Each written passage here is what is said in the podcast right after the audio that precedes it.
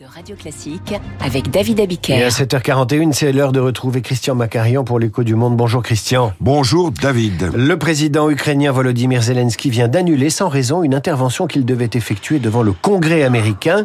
À Kiev, il rencontre de plus en plus d'opposition. Qu'est-ce qui ne va plus chez Zelensky? Semaine funeste pour le président ukrainien. Mardi, alors qu'il était prévu que Zelensky s'adresse aux membres du Congrès américain par vidéoconférence, la communication a été tout simplement annulé par la présidence ukrainienne sans motif et à la dernière minute. La veille, dans une interview aux médias suisses 20 minutes, le maire de Kiev, Vitaly Klitschko, s'est déchaîné contre Volodymyr Zelensky. Les gens voient qui est efficace et qui ne l'est pas. Zelensky paie pour les erreurs qu'il a commises. Quant au 1er décembre, dans une interview accordée à l'hebdomadaire allemand Der Spiegel, Klitschko s'était déjà plaint d'une dérive autoritaire chez Volodymyr Zelensky en termes peu amènes. À un moment donné, nous ne serons plus si différents de la Russie où tout dépend du caprice d'un seul homme. Effectivement, les choses ont changé en deux ans. À Washington comme à Kiev, Zelensky semble vraiment contesté. À la demande de Joe Biden, le Congrès américain est prié d'approuver une dépense budgétaire supplémentaire de 106 milliards de dollars, dont 61 milliards doivent être affectés à l'Ukraine, 14 milliards à Israël, 9 milliards à l'aide humanitaire, y compris à Gaza, et 12 autres milliards à des mesures de renforcement des frontières destinées à bloquer l'entrée des clandestins en provenance du Mexique.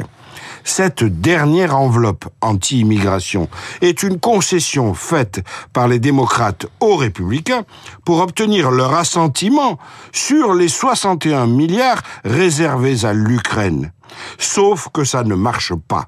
Cette nuit, le Congrès a rejeté cette dépense.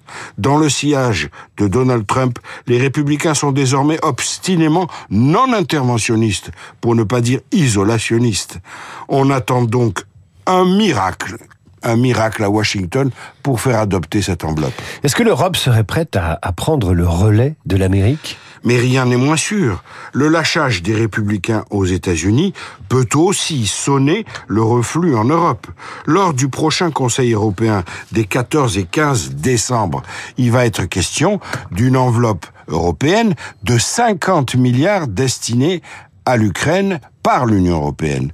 Mais d'ores et déjà, certains pays comme la Hongrie, c'est pourquoi Viktor Orban rend visite à Emmanuel Macron aujourd'hui même, sont totalement opposés à cette rallonge. C'est aussi le cas de l'Italie, très réticente.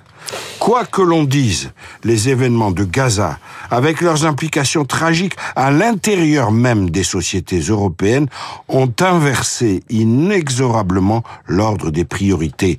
La cause de l'Ukraine en subit les effets de plein fouet. Et pendant que Zelensky patine, Poutine était reçu hier avec les honneurs aux Émirats arabes unis et en Arabie saoudite.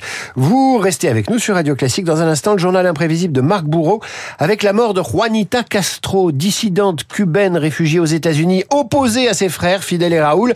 C'est une dynastie qui s'éteint. Retour sur l'illusion cubaine. Radio Classique, 7h40.